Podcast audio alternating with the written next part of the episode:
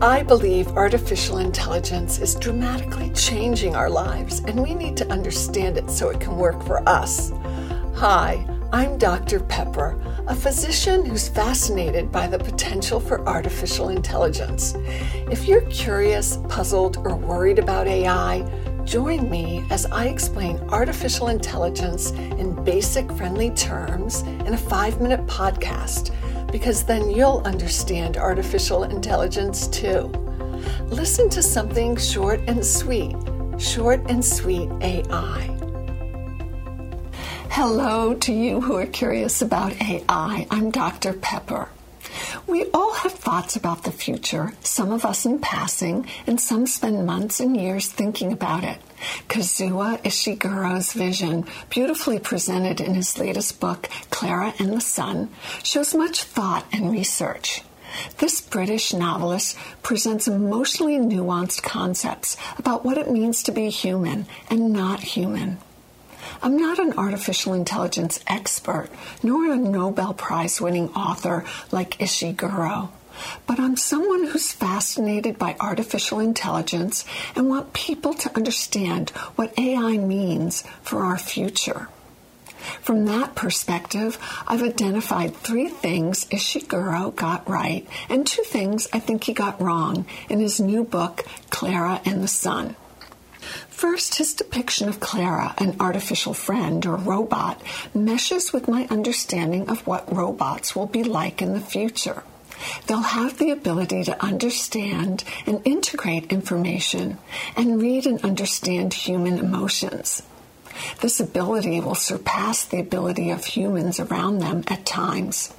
With exposure to more human situations and more human observations, robots will increase and refine their emotional abilities. They'll have true feelings, not just simulate them. The second thing Ishiguro gets right in the novel is the future of work.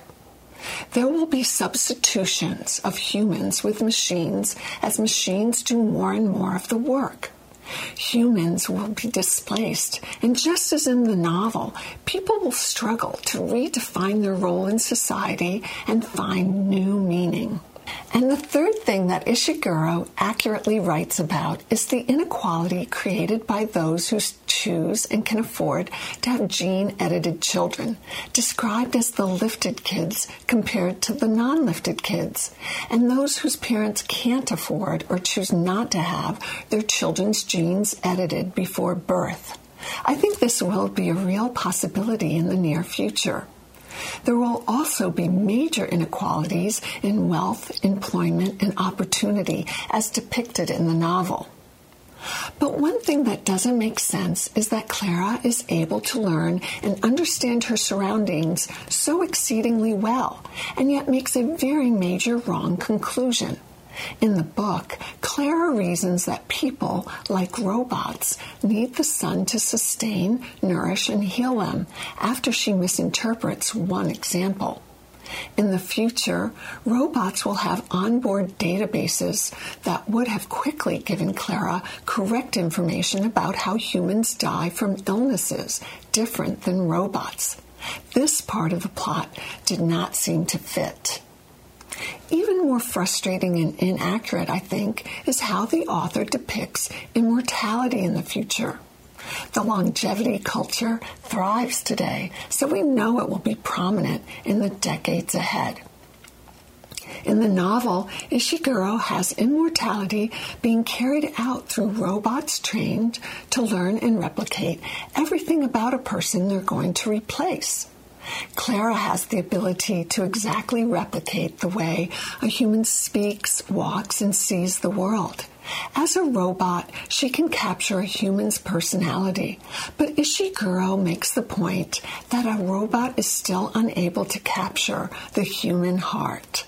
Established futurists, even today, have said that in the future we'll achieve immortality in a different way. We won't rely on a robot to use their deep learning algorithms to learn and mimic everything about a person so a human can live on as a robot after death, like in this book. No, our immortality will come by uploading our consciousness to the cloud. It's already begun. Brain computer interfaces exist today, as I've discussed in my episode on Neuralink. Highly complicated fields such as synthetic biology, microscopic robots, nanomaterials, and quantum computing, as well as many others, are all merging. It's inevitable that we'll have the capability to connect our neocortex and the totality of who we are to a dedicated computer. We can thus choose if we want immortality in a synthetic cloud and choose when to be downloaded at some future time. As a final point, I think what Ishiguro addresses so eloquently in the novel by what happens to Klara in the end is one of the most important parts of the book. He makes us feel connected to Klara so that her end kindles in us ethical questions. Ethical questions about how to treat, care for, and dispose of robots. When a robot truly feels rather than simulates emotion, then doesn't a robot have rights? Thanks for listening. Be curious, and if you like this episode, leave a comment or a thumbs up to let me know you like the content. From Short and Sweet AI, I'm Dr. Peper.